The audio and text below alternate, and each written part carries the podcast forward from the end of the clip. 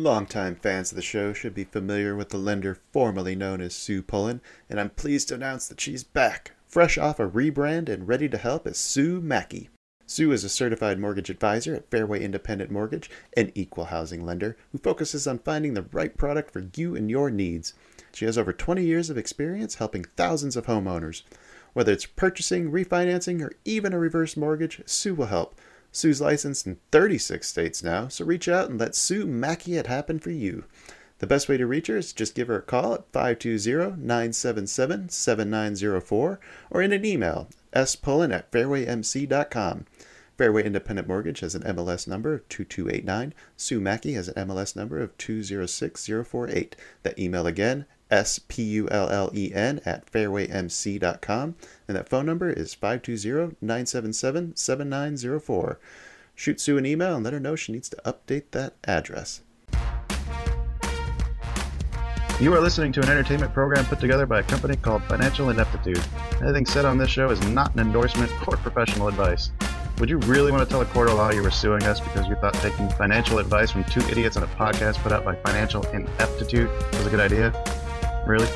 Clown hat smiley face.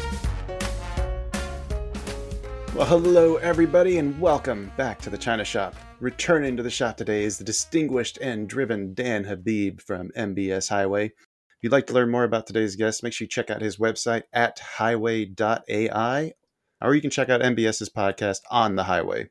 Yeah, Kyle. A couple other Yes, sir. things is, uh, you know, my my Instagram, which I post a lot of videos on, is the Dan Habib. And Yep. because today we're talking about crypto, you know, Highway is is certainly, um, you know, the main company that I work with, but I have a, another company called Crypto Charged, and it's just cryptocharged.com, and that is a service similar to Highway, but what we do is we educate potential crypto investors on the crypto market every single day. Live videos, uh, technical analysis, on chain analysis. You know, we have some really cool stuff on the site, like a coin glossary that helps you really understand everything you need to know about potential coins that you want to invest in. So, really, a crypto specific service even has some, um, you know, potential leveraged plays and stuff if you want to be a little bit risky and, and on this period of really boring trading um, overall try to uh, potentially make you know make some some some dollars so Oh, that's awesome. Okay, so that's cryptocharged.com. Make sure you check that one out. It is, and if you if you go there, you can sign up for like a, a two week trial, you know, for free. Um, but you also, if you wanted to uh, put in the code, my last name Habib, you can sign up for fifty percent off that I set up for for this call. Oh, that's amazing. Okay, I'll make sure that we got links for all that in the episode description. Uh, if you want to reach out with any suggestions or corrections or questions for future guests, you can do that via email at two bulls at financial ineptitude, or you can join our free Discord server where we gather to share our struggles and lessons learned with other like minded market aficionados. Well, now that we got the business stuff out of the way, let's just uh, kind of jump in. So, so why crypto? Like, why did you get kind of what, what attracted you to that space? Well, and how long have you been trading it? you know really since around like 2020 so you know not not an ultra long period of time but um you know in the crypto market it certainly feels like longer than that yeah. with uh with with the ups and downs and and uh you know i've certainly been humbled by the crypto market as i'm sure many listeners have oh, uh, sure. but i but i just thought the crypto market was fascinating um you know i think in the united states we have some serious issues with our centralized finance system you know Mhm. we have uh you know 34 trillion dollar um, you know debt level. We have uh, a government that continues to egregiously deficit spend right? So that's when they can agree on a budget. right and and you know that's just a game where they you know hold out to the last minute. A lot of times it's uh, politically induced Yeah. and then they raise the debt ceiling right? And otherwise the government shuts down and you can't make critical payments to certain things. So you know there's no uh, way that I see us without a great reset in the U.S., which certainly wouldn't be a, a winning ticket for for a Democrat or Republican to to be elected on, right? But there's no way to get out of this where I mean the debt level is going to just continue to grow, right? Um, Right. So what does that mean? Well, it means that you know you're going to you know continue to have these issues. You're going to you know a banner year in the U.S. is two percent inflation, right? That's the Fed's goal. Yeah. But we've had years where we know over the last few years we've had much much higher inflation, and we had forty plus year high inflation. We were up to you know nine percent on the headline CPI, you know six point seven percent on the core CPI. And you know, what that essentially means is that your dollar, the purchasing power, is being eroded. But you know Mhm. even two percent is the Fed's goal. Well, you're still you know losing two percent of that purchasing Yeah. power per year there, right? And Right, um, right. yeah, I think that Bitcoin is is a very specifically Bitcoin is really the one that I really track. Uh, but I think many of them are are you know really cool as far as some of their use cases and such for remittances and you know I think the the opportunity out there is endless. But um, let's just talk specifically about Bitcoin here. You know, the fact that you have something that is is completely and really it's the only one I think is truly decentralized where you know you can have a financial system without the need for the government without the need for a federal reserve you don't have somebody that can just create more of it to stimulate the economy or adjust rates Right. you know this is something that there's a finite amount and i'm sure many of you have heard that you know it's compared to something like a you know, digital gold right where you know gold Right, has right. obviously stood the test of time for 5000 years because you know it's expensive and uh, it's a natural resource it's expensive to mine right you can't just create more out of thin air hmm although it doesn't pass certain tests uh, in a lot of cases right right like being divisible and things of that nature and portable to a degree um, Mm. but Right. uh, cryptocurrencies and Bitcoin specifically certainly solves a lot of that. And obviously, there's a finite amount of 21 million. And you know what I really like about it is is that it's really deflationary over time instead of inflationary because you know in oh, because you're constantly cutting the supply down. yeah well you know when it started I mean you know, most people don't realize you know you've heard the term miners and such but um, Yeah. you know Bitcoin it's essentially a a, a global uh, transparent uh, you know a, a blockchain or ledger right that that that it trades on and uh, and you know you have these miners that essentially what they are is they're ledger keepers they are keeping the network secure. They plug in to the bitcoin network. They use their processing power their energy and really what they're doing is making sure the network is secure verifying blocks of transactions and you know to make it as simple as possible here trying to solve a hash function first and whoever is able to do so gets a reward. Now that reward started Right. at 50 bitcoin and then every 4 years it gets cut in half. So right now the reward is 6.25 bitcoin so if you're the first one to do this you get that reward as the miner but the interesting thing is is that byproduct is the only way new supply comes to market so Right. you know right now the if you take a look the reward 6.25 bitcoin the difficulty of the math equation adjusts so that on average every 10 minutes a new block is written to the blockchain so if there's a lot of activity on the network the block Ah. then the uh, math problem and the difficulty gets higher right? If there's not a lot Uh-huh. it gets easier so that on average it's every 10 minutes. So you do the math that means that it's 144 blocks. That means that there's there's roughly 900 bitcoin per day currently that are coming to market. But next year sometime probably around april you have the next halving. So what does that mean? That means that you're going to have the reward drop from 6.25 to 3.125 that means that instead of Mhm. 900 bitcoin coming to market on average per day you're going to have 450 so you have an asset where the supply coming to market gets lower and lower and lower every four years until you reach ultimately the end point where there's no more bitcoin to be mined because right now you have over 19.5 million bitcoin that have been mined of a final number of 21 million. So it is very much a you know scarce asset probably the scarcest that we've seen you know listen it's got its challenges i don't think that in its current states right now it's you know and tax laws that it's really optimized for transactions to a degree right because if you're tax laws. Uh, Do they actually exist yet? well, what I mean by that is, is that you know, if you're doing things the right way, I mean, I'm not going to go ahead and uh, let's say I bought Bitcoin a few years ago. I'm not going to go ahead and buy something that's small, but have to sell my Bitcoin, and then the tax liability I have on it, it is going to be greater than the uh, than the uh, um, the purchase, the of purchase of whatever what I'm buying, to pick up. right? Yeah. But I do think it's very much a commodity. Um, I think that you know we're getting closer to some regulatory clarity. Mhm. I think um, you know the XRP case was was certainly a good step in the right direction. Um, but I think that there's a lot of exciting things that are are happening right now for more adoption of crypto. Well, before we, we jump down there, there's a couple things that I wanted to ask you about. One of them being, uh, you mentioned the U.S. financial system is kind of needing, like, that's the weaknesses that you see in there, are kind of the things that you're looking for Bitcoin to challenge. Uh, am I phrasing that correctly? Yeah, I mean, I don't think you know, I, I don't necessarily see a world see a world where where it replaces it. Right, But I think right. that it's a very interesting um, alternative. I, think everybody should have some exposure to Bitcoin because it's probably, in my opinion, the best asymmetrical return you can get over the next ten years. Mm. And um, yeah, I think it's certainly just like you want to have gold in your portfolio. I think it's something that is something everybody should have some of. The, the the question I wanted to ask is Are you concerned about whether or not the US would fight that? Because I see Bitcoin as being like a loophole around sanctions, and that being something that maybe the, the US or the government's not really going to want something that can that can limit the effectiveness of, of one of the greatest tools that they have at their disposal. I don't think they have a choice. I mean, listen, they're Mhm. even if you ban Bitcoin, I mean, China's a good case in point. Um, it's it's really hard to ban something that's decentralized. Right. Uh, so you know, we had that you know summer where you saw Bitcoin go down to like you know twenty eight thousand eight hundred. China banned it. There was a string of bad news, and you know, it came all the way back. And now in some parts there, they're allowing crypto again over there. So, okay.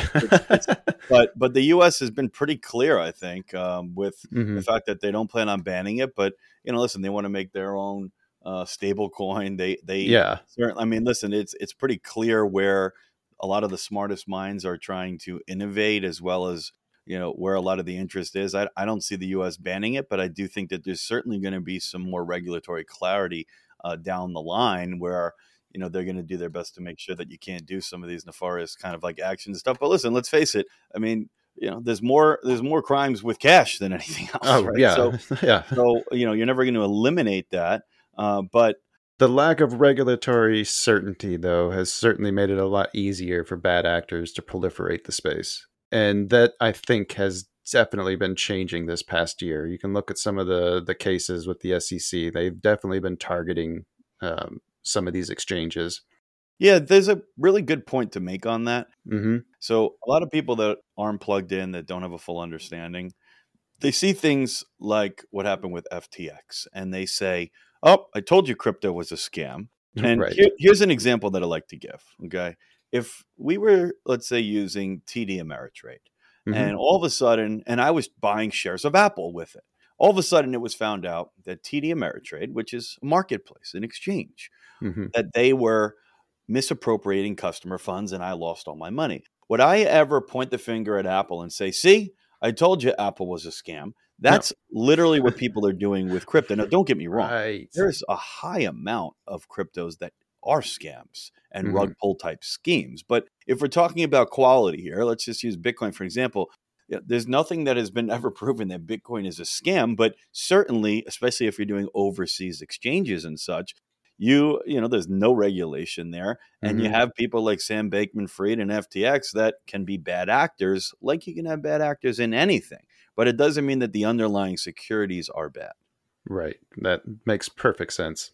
Uh, you mentioned the the XRP case uh, that had recently been uh, was that in the uh, the the Supreme Court? Um, Yeah, the S- SEC and, and you know, and it, essentially it's you know it's like halfway done. Where like on an institutional side, they said it wasn't a security, but um, Right. you know it's it's coming on the retail side, and that was a that was a big win for XRP. You know, they kind of got like I think wrongfully singled out, and you can go down some wormholes to see you know some of the potential reasons as to why um, which which you know is a little bit scary to see. But I think although there could be some painful regulation coming down, I think ultimately we're going to see more regulatory clarity. I don't think crypto is going anywhere, and I think the end goal of having the regulatory clarity is it's going to be a good thing because you have so much institutions out there that would like to invest in crypto Right. but literally can't because of their bylaws and because the lack of that regulatory clarity Yep. i think a lot of companies out there would like to do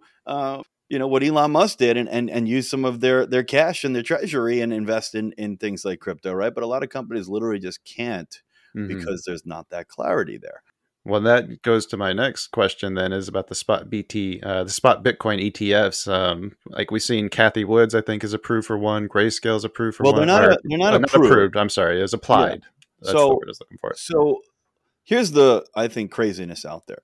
You know, Mhm. you have the ability right now to buy a futures ETF. Yes. which a Right. futures ETF is riskier than a spot ETF. Essentially, instead of it tracking exactly the underlying asset or being comprised of the underlying asset, it's comprised of like perpetual contracts that try to track the price of the underlying asset. So, you know, why would you be allowed to have a futures ETF and not a spot ETF? It really makes no sense, in my opinion. But we're Yeah. starting to see movement there where you have BlackRock, Fidelity, Invesco, Franklin Templeton. I mean, you have uh, ARK, Invest Cathie Wood. You have, you know, a lot Mhm. of these companies out there, which if you combine the assets under management, it's like 16 trillion across all of these companies that have applied for Bitcoin ETF. So why is this important?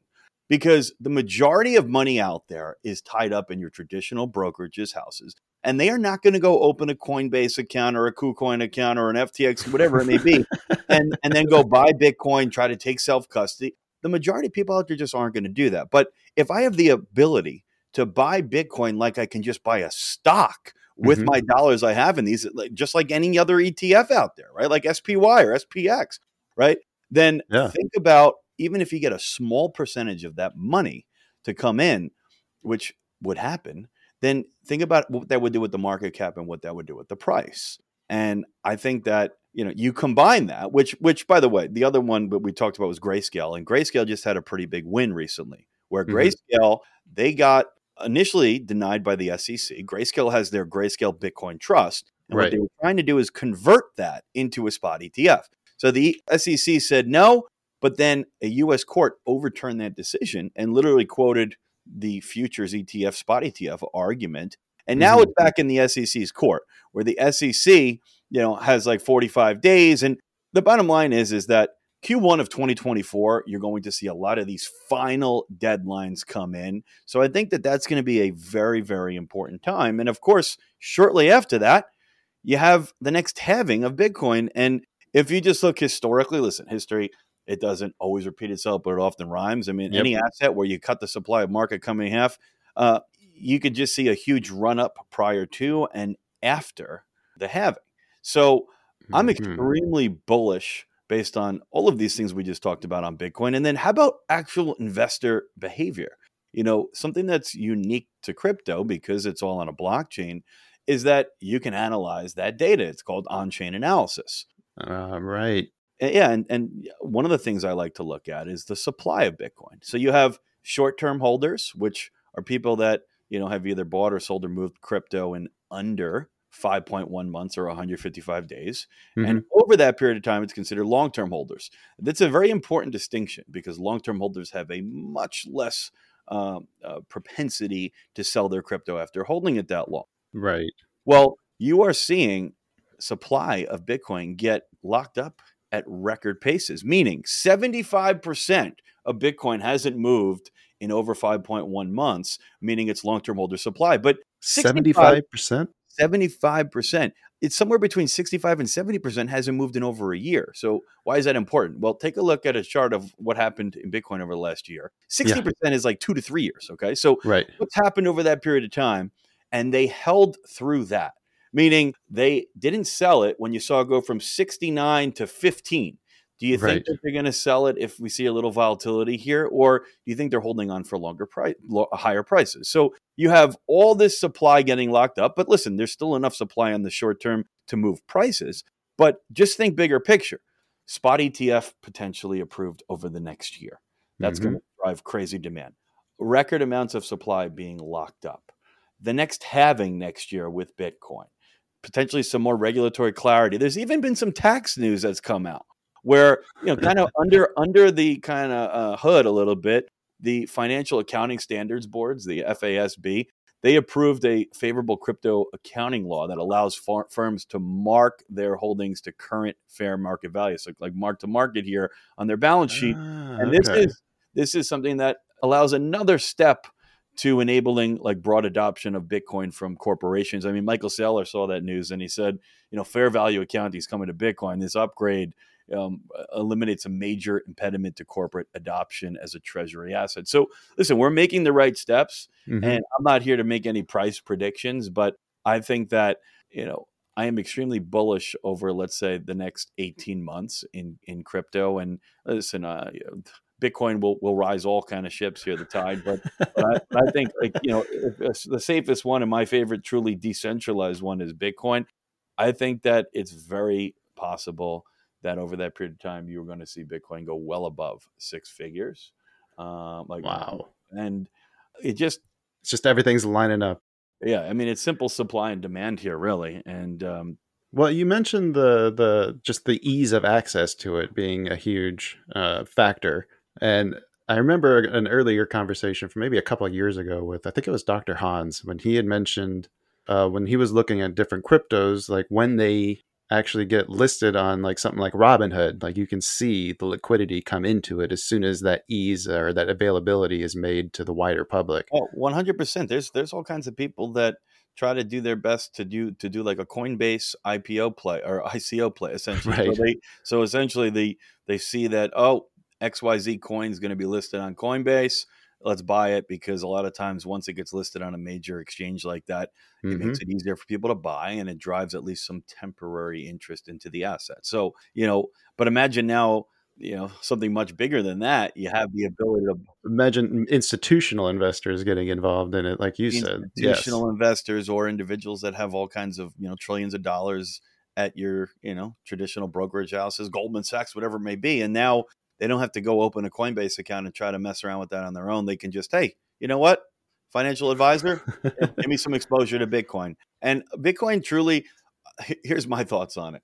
I think if you love it then you know Mhm. maybe have like i don't know 10% um, allocated to it. If you hate it allocate 5% okay? Right. because listen i used to be a financial advisor at morgan stanley and of course one of the main things that you always try to discuss is having a diversified portfolio hmm well, yeah, that means an allocation of stocks, bonds, alternatives, real estate, and gold, right, and, and precious metals. And I think crypto needs to be a part of that. And you don't have to do too much. I'm not saying go take your life savings and put it in crypto because it's extremely volatile. Yeah. And certainly, if you're watching it every day and you're sitting through a drawdown, which it's not uncommon to see 80% or so or more drawdowns as you go through these four year cycles, it'll make you lose your hair Yeah. But but having some exposure and adding to it when you see prices are down and lowering your cost basis and then remembering to pay yourself on the way up because a lot of people forget that you're in this game yeah. to make money and I can't tell you how many people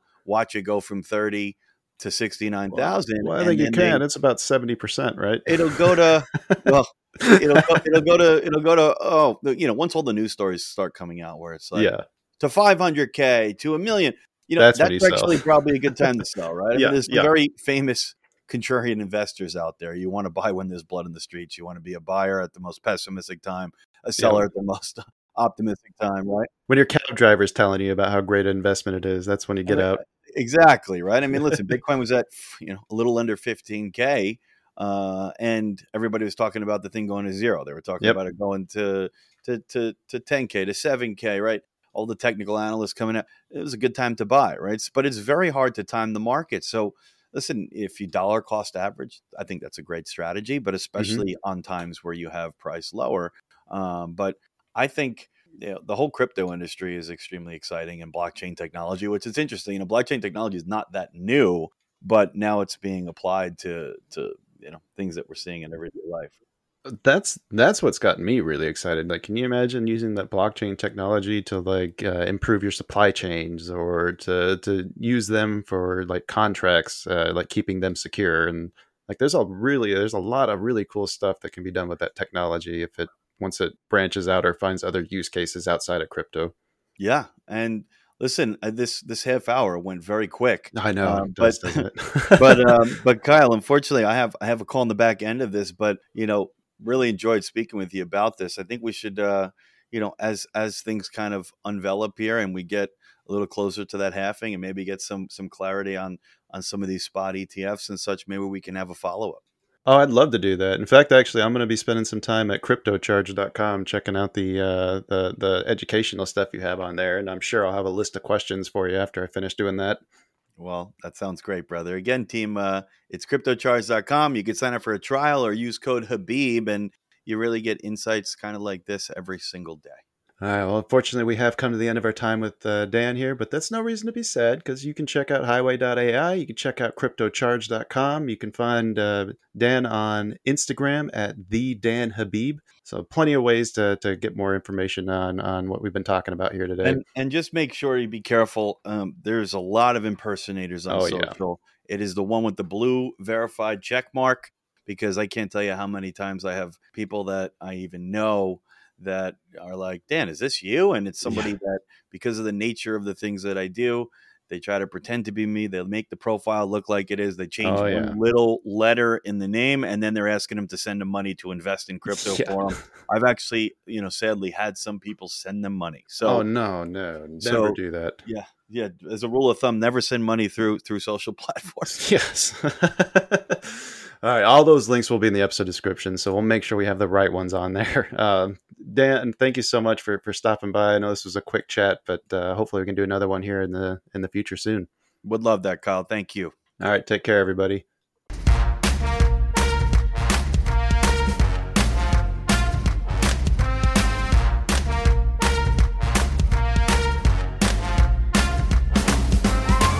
Two Bulls in a China Shop is an entertainment program, and all thoughts and opinions expressed in the show belong to the hosts and not of any company. They are not intended to provide specific advice or recommendations for any individual or on any specific security or investment product. It is only intended to provide entertainment about stocks and the financial industry of trading. If you make trades based on what you hear in this show, you assume all risks for those trades.